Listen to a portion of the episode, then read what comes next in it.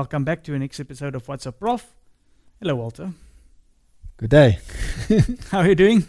Uh, the same as yesterday and the day before. Oh. I'm actually quite fine. Oh, that's good. I'm glad. Let's open with a word of prayer. Our Heavenly Father, we thank you again that we can get together. Lord, would you please enlighten our minds once again and help us discern the truth from the error. In Jesus' name, amen.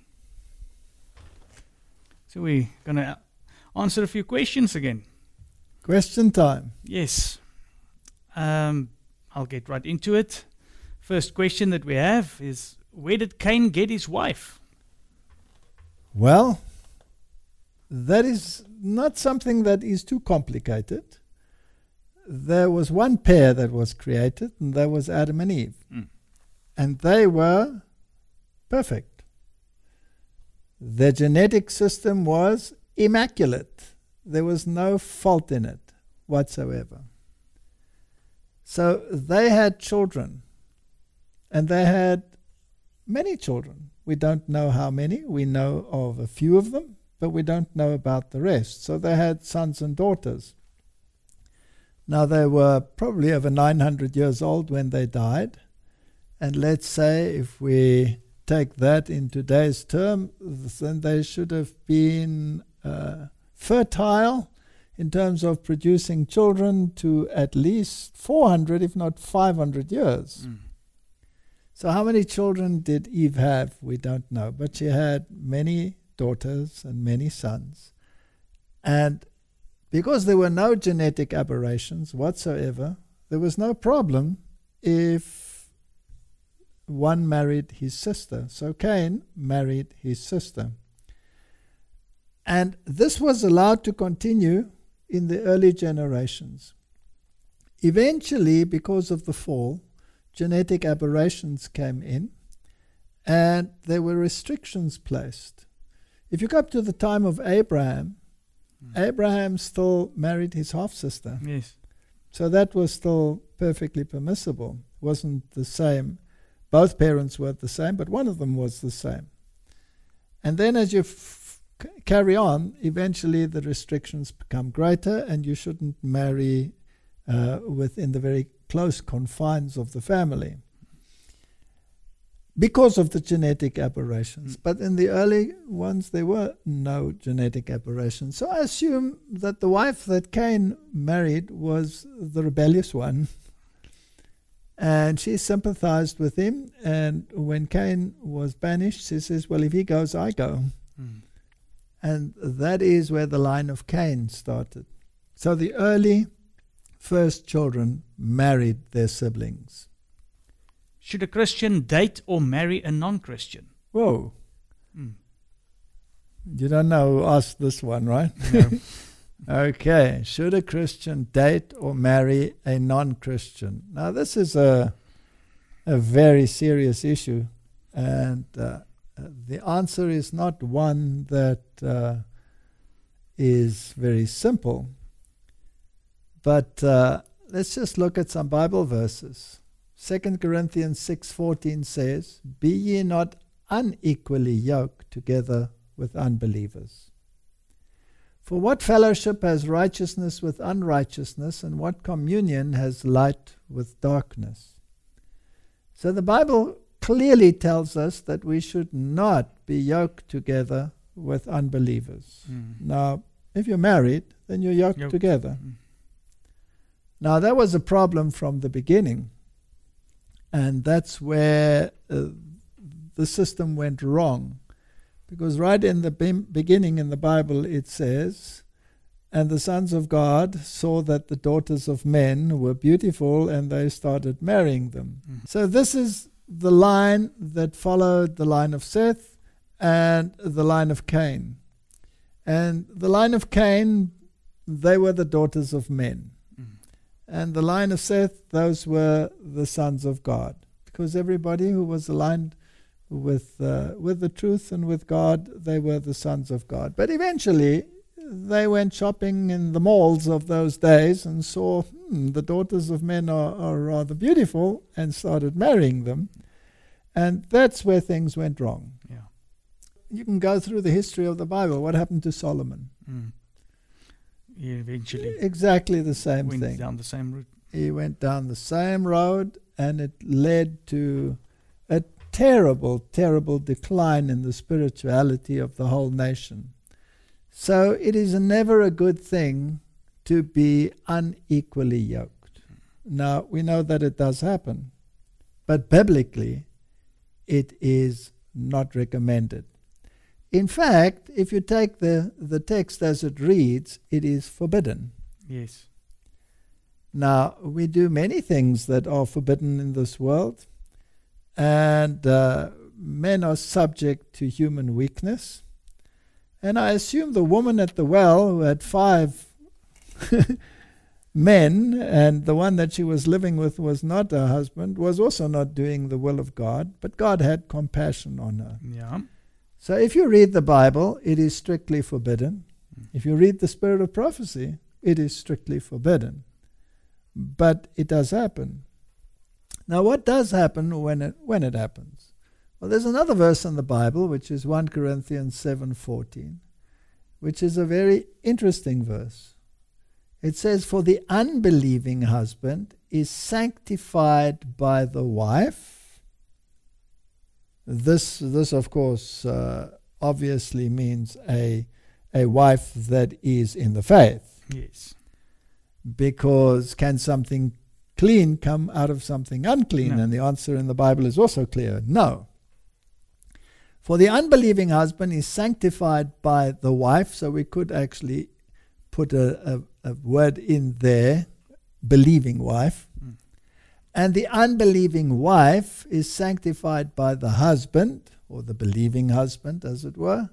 Else were your children unclean, but now they are holy. So the Bible makes provision for the fact that it does happen. So if an unbelieving husband is married to a believing wife, their children will be considered clean on the basis that either the wife or the husband are in the faith. Hmm. But it's safer to say if you have a choice before, Then then you follow should- the first one. then you follow the first one. If it does happen and an unbelieving husband or wife marries an unbelieving or believing uh, partner, then you will have conflict in that marriage. And it depends how deep that conflict runs and how much tolerance there is. So then, in that case, one stays married and prays, and through the example that the believing wife or the believing husband sets in the household, tries to win the other one over. And if the other one refuses to be brought over, then you will have to sit with that situation. So, Mhm. better to avoid the situation in the first place. Yes, so that is the answer. It's not a very pleasing answer to most, but that is what the Bible teaches. Amen. What is the meaning of the biblical feasts? Should we still keep the biblical feasts? Now, there's a lot of contention on that issue, right? Yes. And uh, there's a lot of history attached to it. And uh, the feasts are, of course, types hmm pointing to a greater reality. So I think we should we should spend a little time on this one and perhaps just go through a few Mm. points I think that will be good. and to see how this one can be applied in the time that we are living in. So the question is to feast or not to feast. And uh, depending who you talk to, you will get a particular opinion. Yes. If we go through the, to the spirit of prophecy, it tells us that in a special sense, Seventh day Adventists have been set in the world as watchmen and light bearers. To them has been entrusted the last warning for a perishing world. On them is shining wonderful light from the Word of God. They have been given a work of the most solemn import, the proclamation of the first, second, and third angels' messages. There is no other work of so great importance, They to, are to allow nothing else to absorb their attention. Now, we've been doing that for a whole year now, hmm and prior to that for numerous years. But what is the message that has to go to the world? The first, the second, and the third angel's messages. Now, we know that the first angel's message is the entire gospel virtually Yes. because it says, uh, I saw another angel flying in the midst of heaven, having the everlasting gospel Mhm. to proclaim. And then it says, You must worship God, who is the creator Creator. of all things. And then the second angel's message goes to those who refuse the fullness of this message. And then the third angel's message deals with obedience to God's requirements. Mm. And when you are obedient to his requirements, then you accept the justification that comes from him. In other words, the obedience that you have is flowing out of your acceptance of the grace that God has given you. It's not a means to salvation, it's a consequence of salvation. Mm.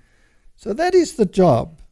Are we supposed to go into the world and preach a message that you have to believe this, that, and the other, or you have to believe in the feasts, or you have to believe in whatever message there is that detracts from the proclamation of this? What is the center of your message? Is the point that I'm making. hmm This should be the, the center of your message, the three angels' messages. And what you believe about the feasts is always secondary to this. In Acts chapter 15, we read, And certain men which came down from Judea taught the brethren and said, Except you be circumcised after the manner of Moses, you cannot be saved. And here they taught that a ceremonial law hmm was essential to salvation. Mm. Because they said, if you're not circumcised, you cannot be saved. So the question is are the feasts ceremonial or are they not ceremonial? Mm. That's the issue, That's right? the issue. Okay. Circumcision was obviously ceremonial because it pointed to the circumcision of the heart. Mm. Acts chapter 15, verse 2 says, When therefore Paul and Barnabas had no small dissension and disputation with them. So, was it a hot issue? Yes. So, these issues can be very hot. hmm Now, this is quite a euphemism because when it says they had no small dissension, what does that mean? It was a big dissension. It was a big issue. So some people make very big issues out of out of things like these. And they will make it salvational. Salvational. Mm. If you don't understand it like I understand it, you will not go to heaven. Okay. And they determined that Paul and Barnabas and certain other of them should go up to Jerusalem unto the apostles and elders about this question. So it became so heated that not even the authority of Paul and Barnabas was trusted by these people. Do we have similar circumstances today? Definitely. We have we have many issues Mm. that are raging even within our own ranks, whether you're talking about the feast issue, whether you're talking about the Trinity issue. There are so many things that seem to be absolutely salvational to many people.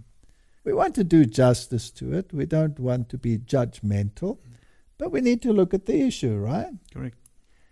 We read on, but there rose up certain of the sect of the Pharisees, which believed, saying that it was needful to circumcise them and to command them to keep the law of Moses.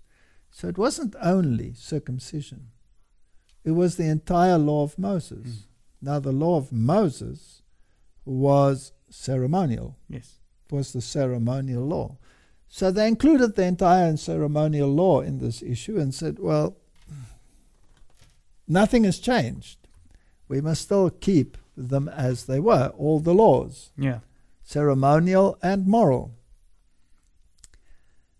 And so they had a gathering, and it's a very important gathering. It was like a general conference, Conference. gathering.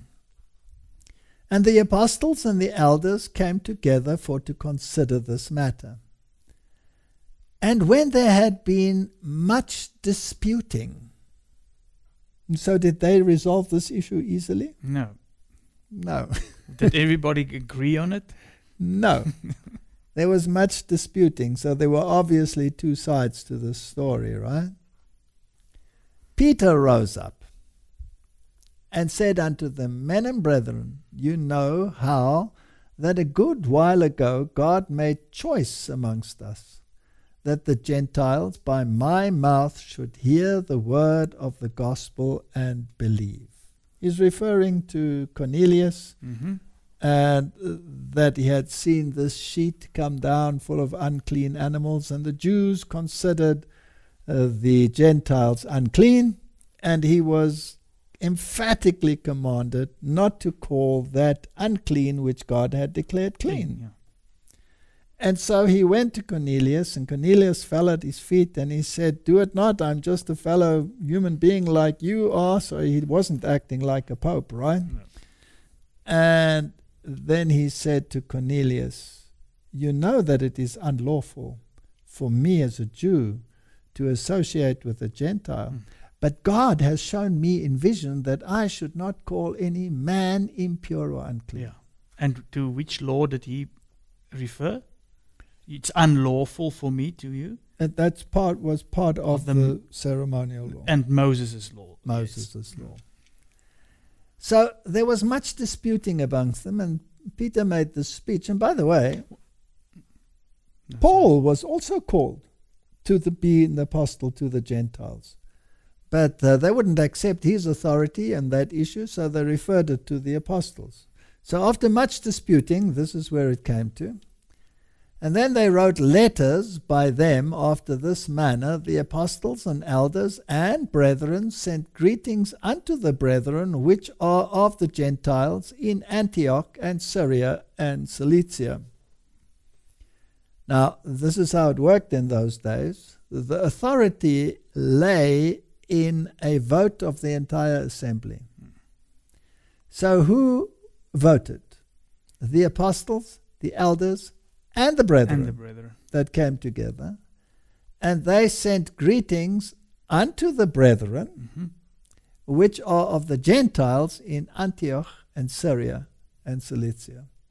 So there was a, a conference, and the brethren as a unit decided. Now, of course, if you have a new translation, they will put a comma and they'll say the apostles of elders and leave that brethren out and just say they wrote to the brethren. So there you have a hierarchy. Mm. But in God's church, everybody is equal.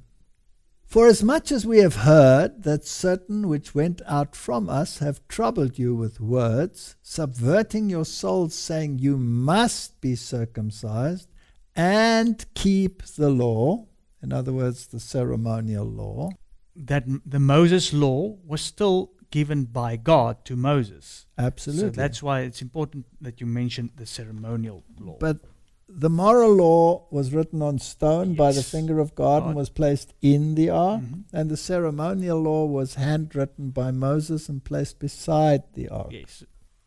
It seemed good unto us, being assembled with one accord. In other words, that's how the vote went. To send chosen men unto you with our beloved Barnabas and Paul. Now, this is interesting. They didn't just go with a letter, they sent witnesses Yeah. because the people were so fired up, there was no small contention, that they would probably have rejected what Paul yeah. and Barnabas said anyway.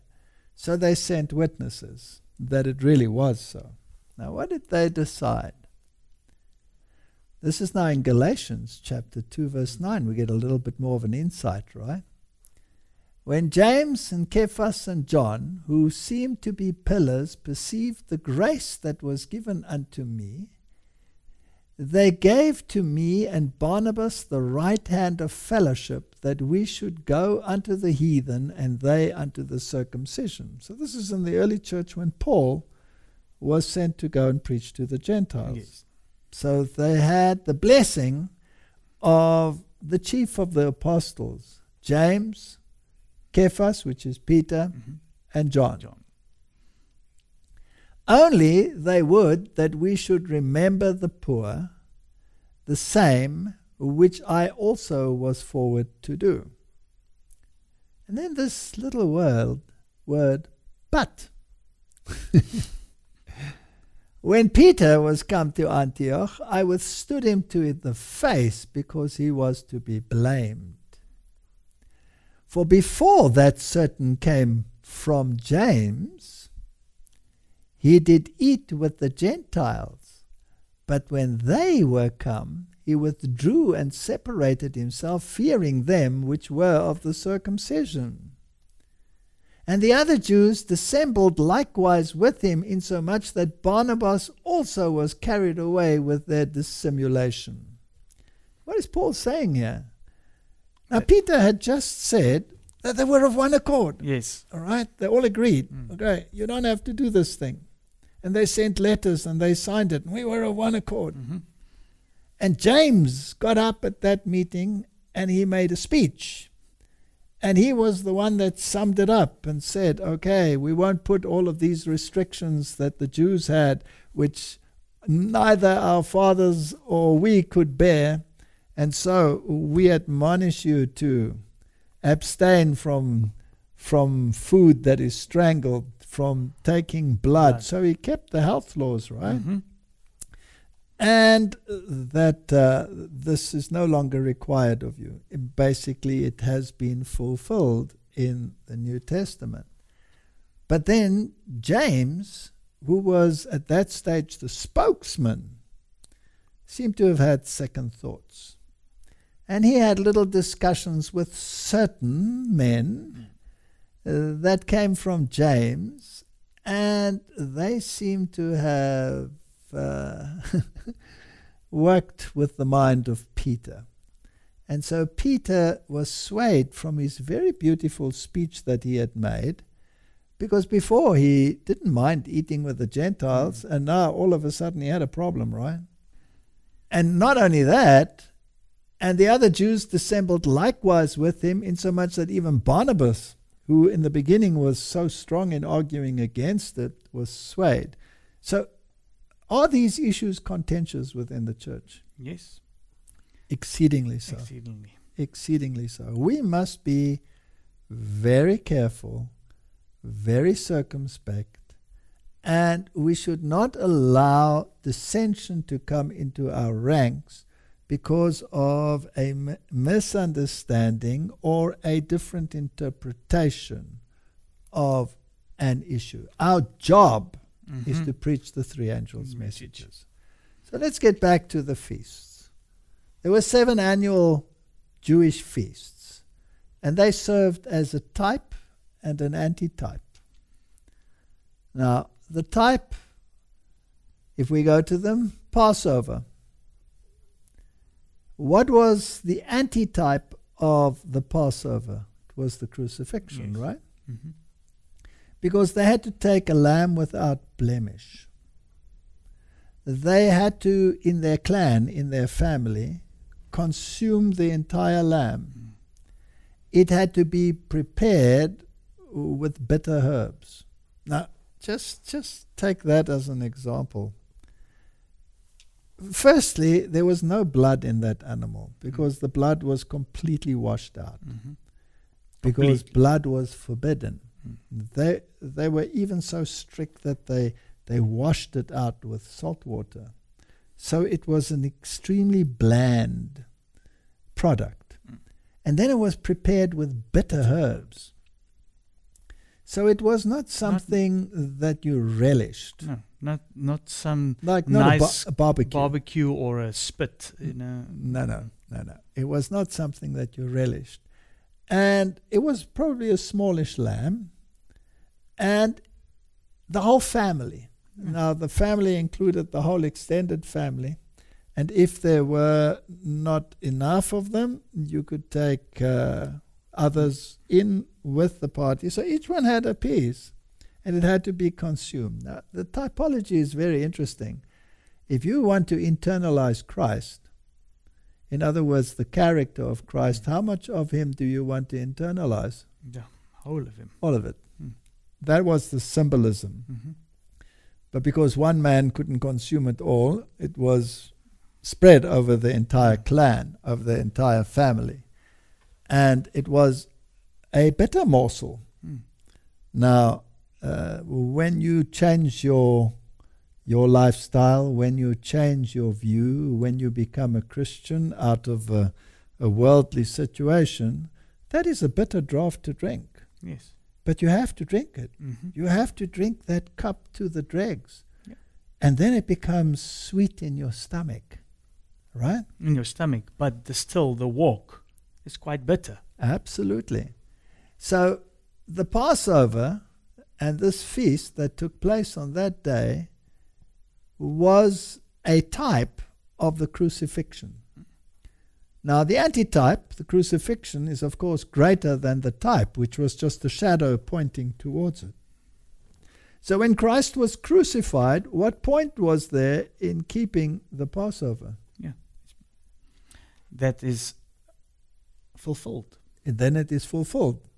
Now, some people say it was not fulfilled. The early church, there is a good record that they still Okay. took part in the festivals, Mm-hmm. But they were still arguing about many, many issues. Yes. And as the knowledge of the typology unfolded, they changed over time. Yes. The next feast was the Feast of Unleavened Bread. This was the very next day, Nisan 15. And the body that was broken, this bread, said Jesus, symbolizes my Body. right? That was broken for you. And that symbolizes Christ in the grave. The sinless one became sin for us. So, was Christ in the grave fulfilling the type of unleavened bread? Yes. Yes. The next feast was the next day. So that was the Feast of First Fruits. Mm-hmm. And that typified the resurrection.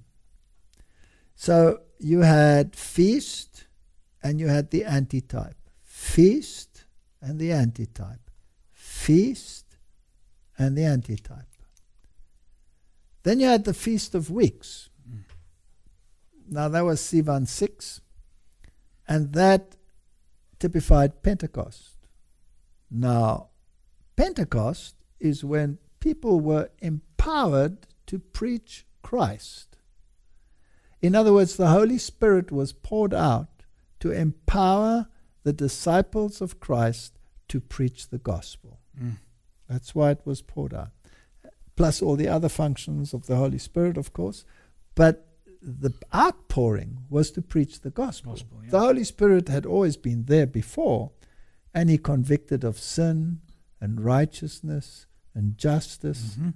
and all of these issues and led you to the Word. But Pentecost was an outpouring to preach Christ. Right? Yep. Now, my question to you is Did that happen only once and never thereafter? No. Or is the Holy Spirit constantly being poured out and the gospel preached to every single generation? Yes. Can I therefore keep one day when Pentecost has already taken place and has become a continuum? No, that will make null and void the The Gospel, gospel Commission. commission. Okay. So now, uh, here's the problem. If the feast is absolutely essential, do I then have to wait for that particular day to have an experience with the Holy Spirit? It's just a question I'm Just a asking. I'm not being vindictive, I'm Mm. just asking the question. Let's carry on. Then there was the Feast of Trumpets. Now, this heralded the judgment. That's what the trumpets were there for. And this was Tishri 1. So this heralded the second Advent movement. Mm. Uh, has that taken place already? Yes. Yes. And then there was the Day of Atonement, one of the most important days in the calendar. And it prefigured the pre Advent judgment. So the Day of Atonement was a day in which you afflicted your soul and made right what was wrong and came into harmony with God because judgment was at hand. And Christ already announced that judgment had come when he'd come to the earth. Yes. And then finally, you have the Feast of Tabernacles, which is homegoing or the second advent. So theoretically, you could say that the Feast of Tabernacles is not yet fulfilled because we haven't gone home yet. Mm. But if you accept that Christ has promised that he would come again, that he would prepare a place, then when you accept Christ, don't you believe that you will be going home with him? So by faith, it has already been fulfilled. Mm. Well, is the Feast of Tabernacles only when the second coming comes, or is it also in waiting for it? Yes, you are waiting So we it. are in the Feast of Tabernacles continually. And in a sense, within the Adventist church at least, we used to have, before the lockdown, something called camp meetings, Mm. which were almost a type of uh, a feast of tabernacles. You tabernacled together and you bathed yourself in the knowledge that Christ was going to come and take you home soon. Now, why is it that of late there is this massive movement to bring the feasts back? Where did it start? Mhm. Because if you go through the history of the church, the early church had some relics of it. Then it disappeared completely. Yeah. The Reformation never Never. brought it up. Mm-mm. So it's a new thing that the feasts must now be kept again, right? So where did this actually start? Well, you can go back to Vatican II and the Jewish question. This is interesting. So the existing links between the Christian liturgy and the Jewish liturgy will be borne in mind, so said Vatican II.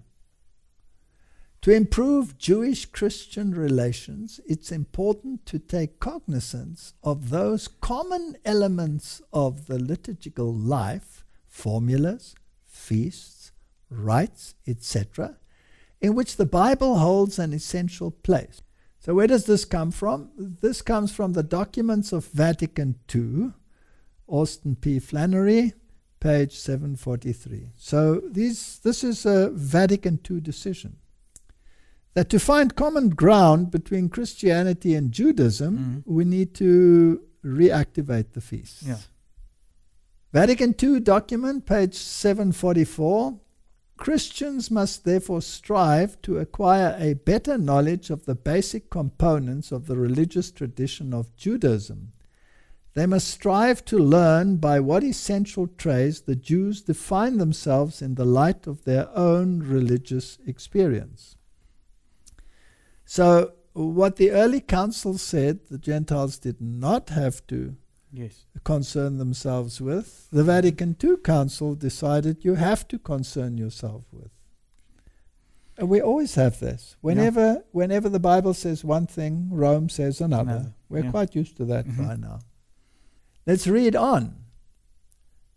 This is Vatican II document, page 747. The history of Judaism did not end with the destruction of Jerusalem but rather went on to develop a religious tradition.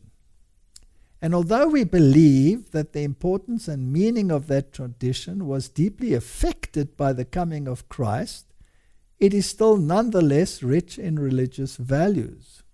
Now, that might be true, Mhm. that it had or has to them religious values, but does it mean that they have to be applied to the Christian today? No. This is not necessarily right. Research into the problems bearing on Judaism and the Jewish Christian relations will be encouraged among specialists. So that's interesting. You have to be a specialist in order to make this comparison. And then I guess the specialist is the one that tells you what you have to do, right? Correct. Does the Bible work like that? No. I, I have never read that the Bible says that. The Bible says that you must study for yourselves and then you make the decision, right? Exactly. Here you have a coach, and he's going to tell you what to do. Okay. Wherever possible, chairs of Jewish studies will be created and collaboration with Jewish scholars encouraged. So, this is something that they want to permeate through the whole of Christianity, and it comes from Vatican II. Well, when that happens, then my antennas go up. Hebrews 8:13. And that he says a new covenant he has made the first old. Now that which decayeth and waxes old is ready to vanish away. So clearly the Bible teaches that certain portions of the old covenant are no longer mm-hmm. applicable. That's what the Bible teaches. Rome says it's an important tradition, therefore you will keep it. I've come to almost believe that whenever Rome says something, the opposite is true. Almost, yeah. Almost. And the- another thing that a lot of people now do is with this waxing old part of the old covenant, they throw in the Sabbath. In there. Aha. But we've discussed that many times. The Sabbath is part of the moral law, Yes. and it's the heart of the moral law. It is not part of the ceremonial law, No. although uh, it is included, Yes. and the feast days are called ceremonial Sabbaths. Yes. And according to Colossians, which we dealt with in a previous one, those have been removed. They've been nailed to the cross. Cross. In other words, they're obsolete. The ceremonial Sabbaths. Yeah. Now remember, the feasts always were associated with sacrifices, Yes. sacrificial systems. Now, if you do make a sacrifice, then you are actually denying that the antitypical lamb has been sacrificed Yes. because then you are using a type. So if you want to remove the sacrificial system, you've actually taken the heart out of the feast. Yes. There's no point. There is no point to keep on holding a day that you if you don't have any sacrifice on it. Exactly. But what about the sacrifices that were done daily? And Yeah, there was- also on the Sabbath. Absolutely. So uh, this this fact that Jesus was going to die with you was such an important component that there was a morning and an evening sacrifice daily, which also took place on the Sabbath. But the sacrificial system came to an end, Mm. which means the sacrificial system on the Sabbath also came to an end.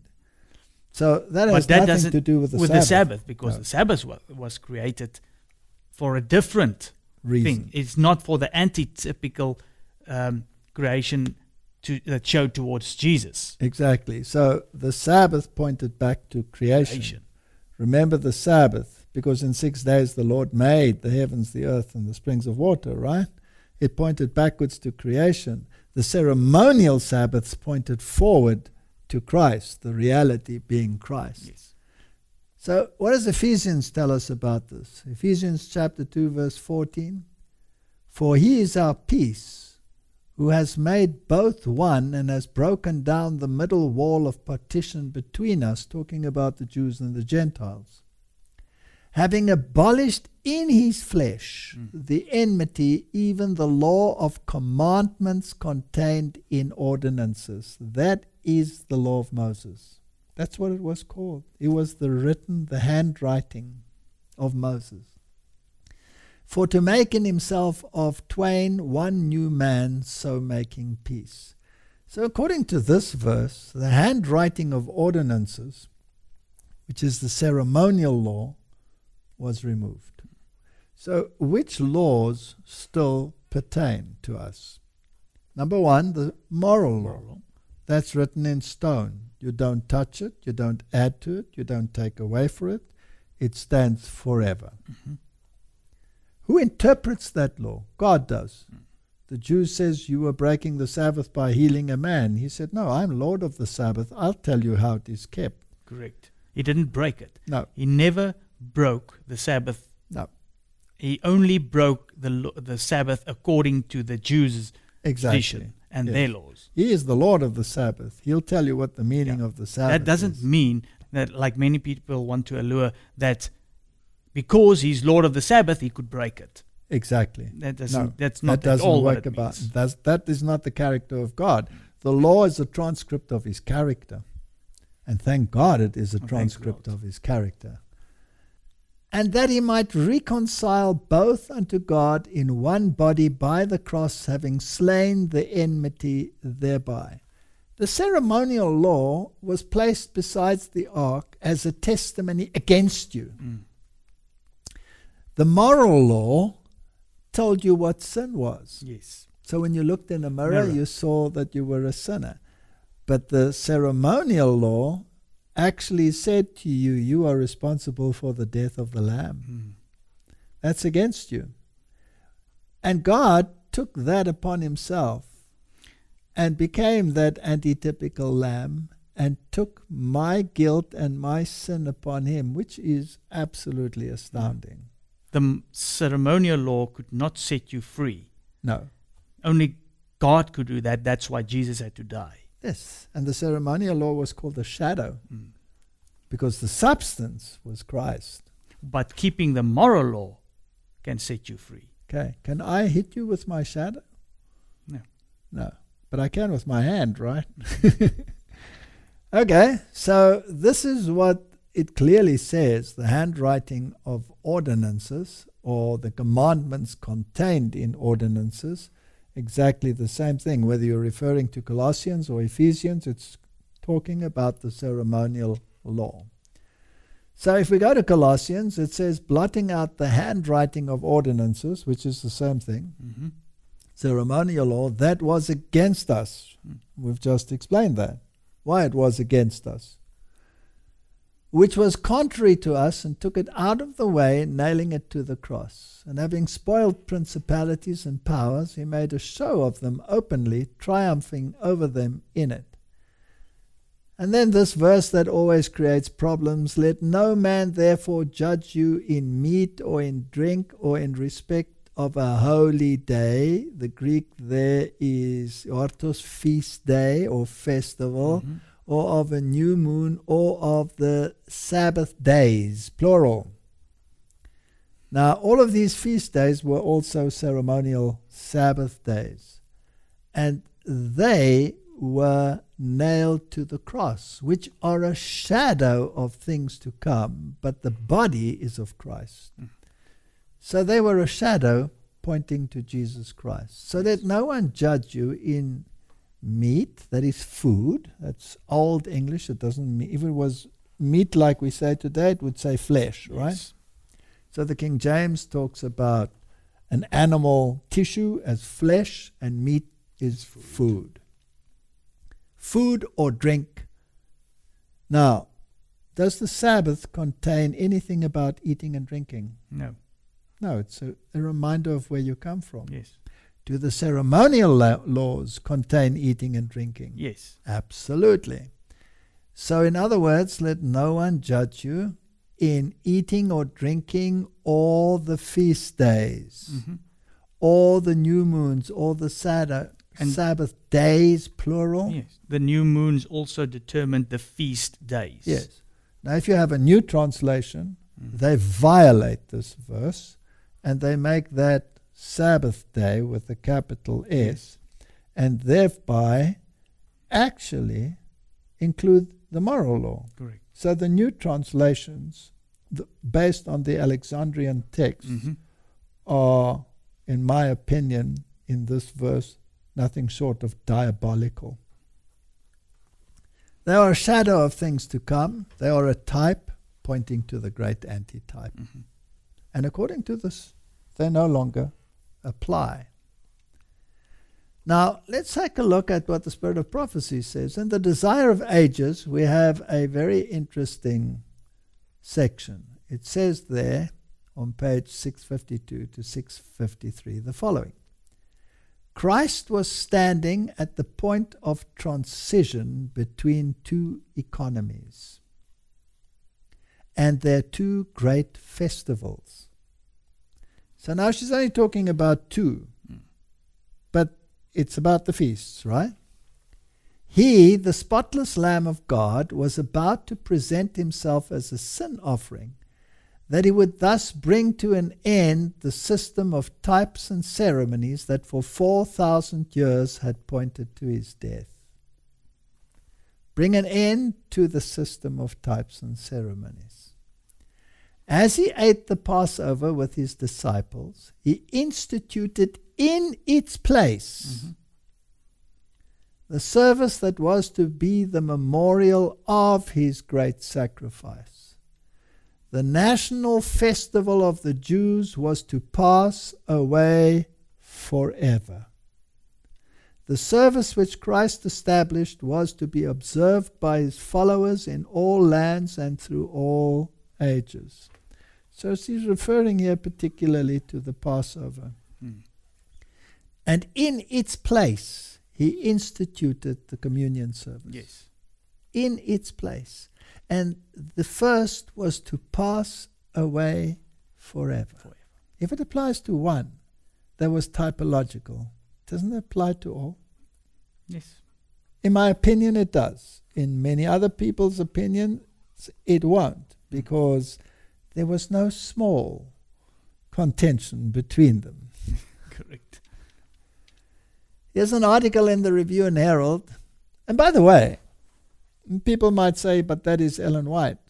But what she's saying is absolutely in harmony with the, the scripture. Yeah. In this ordinance, the Last Supper or communion, Christ discharged his disciples from the cares and burdens of the ancient Jewish obligations in rites and ceremonies. That's pretty clear, isn't it? Mm-hmm. These no longer possessed any virtue, for type was meeting antitype in himself. What does the Catholic Church say? They have a deep tradition and therefore they are of value today, and we'll have to appoint specialists to hmm. see how we can join these two and then have these specialists inform the churches that they must introduce this into their religious systems so that we have commonality with the Jews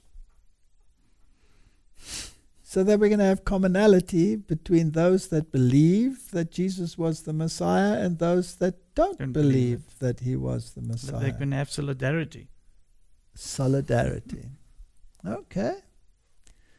So let's read that again. These no longer possessed any virtue, for type was meeting antitype in himself the authority and foundation of all Jewish ordinances that pointed to him as the great and only efficacious offering for the sins of the world.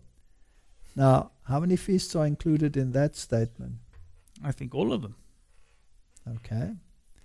He gave this simple ordinance that it might be a special season when he himself would always be present, to lead all participants in it to feel the pulse of their own conscience to awaken them to an understanding of the lessons symbolized, to revive their memory, to convict of sin, and to receive their penitential repentance. He would teach them that brother is not to exalt himself above brother, that the dangers of disunion and strife shall be seen and appreciated, for the health and the holy activity of the soul are involved. So the foot washing ceremony mm-hmm.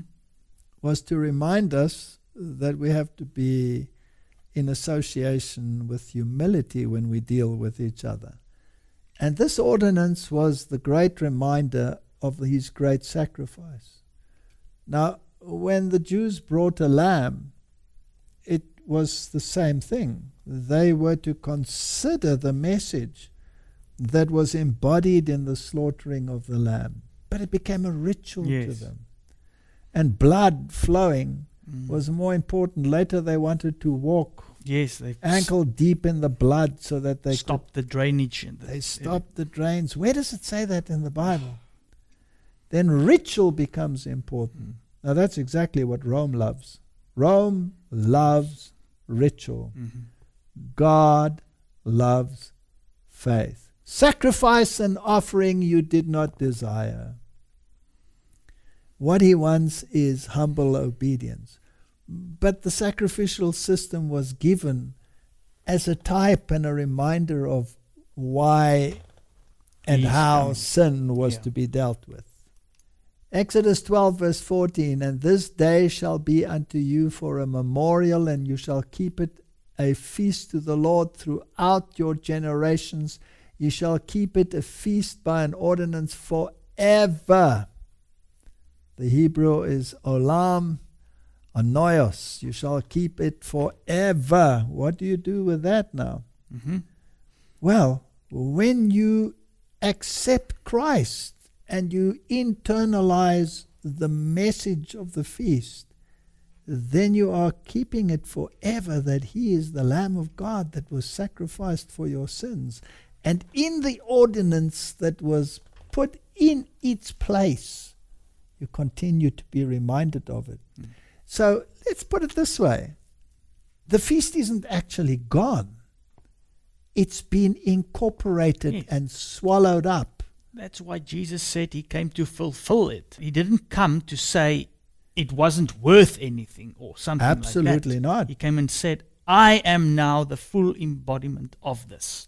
Yes, and because they made it a ritual, if you read Isaiah, he says that your feasts are abhorrent to me. Exodus 12, verse 17 And ye shall observe the feast of unleavened bread, for in this selfsame day have I brought your armies out of the land of Egypt. Therefore shall ye observe this day in your generations by an ordinance forever. What does the unleavened bread point to? Also to the sinlessness of Jesus. Yes. He said, This is my body that was given unto you. It was broken for you. Now when you so when you take part in the communion service, do you not remember this? It is embodied. It has been let's use the word absorbed Mm. into that which has put been put in the place thereof. Now, when Jesus said, Your house has been left to you desolate, Mm. That means empty. Empty. And the sacrificial system was taken away completely, Mm. right? And for 2,000 years almost, it's gone. Yeah. So for 2,000 years, there's been no sacrificial system. Now they want to revive it. If they revive it, what are they saying? That Jesus didn't come. Exactly. This ordinance does not speak so largely to man's intellectual capacity as to his heart, talking about the communion. His moral and spiritual nature needs it. If his disciples had not needed this, it would not have been left for them as Christ's last established ordinance in connection with and including the Last Supper. It was Christ's desire to leave his disciples an ordinance that would do for them the very thing they needed, that would serve, listen carefully, to disentangle them from the rites and ceremonies which they had hitherto engaged in as essential, and which the reception of the gospel made no longer of any force. To continue these rites would be an insult to Jehovah. Is that pretty clear? Yes. Now, again, people will say, but this is Ellen White. Mm. But is it in harmony with Scripture? Yes. Eating of the body and drinking of the blood of Christ, not merely at the sacramental service, but daily partaking of the bread of life to satisfy the soul's hunger, would be in receiving his word and doing his will. That is why the circumcision was taken away from a literal circumcision to a circumcision of the heart. There had to be a shift from ritual to inner understanding and acceptance. This is the only offering that is acceptable to God. And that is why the early church decided that it was no longer necessary to circumcise.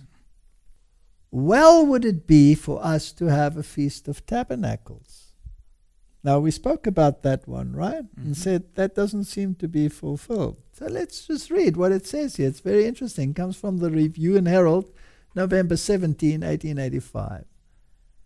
A joyous commemoration of the blessings of God to us as a people. As the children of Israel celebrated the deliverance that God wrought for their fathers, and his miraculous preservation of them during their journeyings from Egypt to the promised land. So should the people of God at the present time gratefully call to mind the various ways he has devised to bring them out from the world, out from the darkness of error into the precious light of truth. We should often so, do we have a ritual feast here that is repeated only once a year? No. No. Not a specific date, not a specific time or measured by the moon or nothing. Is there a specific time for the communion service? Yeah. No. We should often bring to remembrance the dependence upon God of those who first led out in this work. We should gratefully regard the old waymarks and refresh our souls with memories of the loving kindness of our gracious benefactor. So we have also been called out of Egypt. We have also been called to tabernacle. And that we do when we come together and we remember how God graciously called us from a life of sin to a life of walking in harmony with Him. We are indeed strangers here and pilgrims to a better country. Our prospective home is the heavenly Canaan, where we shall drink of the pure river of the water of life, clear as crystal, proceeding out of the throne of God and of the Lamb. But as we journey onward, what a blessed privilege is ours to accept the invitation of Christ. If any man thirst, let him come unto me and drink. Let us rejoice in the goodness of God and show forth the praises of him who has called us out of darkness into his marvelous light. That is what, in my opinion, is left of the feasts. Thank you very much for that explanation. I think we can conclude with that for today. Will you close with a, for us with a word of prayer, Yes. please? Heavenly Father, there are so many issues which can cause contention. And I pray, Lord, that you will bring a sense of unity to your children wherever they are in the world. Help us to concentrate on the essential things of the gospel for the times that we are living in, so that we are not sidetracked with all of these issues. How much work can be left undone because of contention on issues where there can be such a diversity of thought? Bless your people and help us to be good soldiers of Christ, bringing the message of salvation to the world, preaching the three angels the message of warning, and waiting for the soon coming of our King and Savior. This is my prayer in Jesus' name. Amen. Amen. Thank you for watching this video. To subscribe, click here. When the bell appears, click again to get notifications. To watch the next video, click here. Thank you.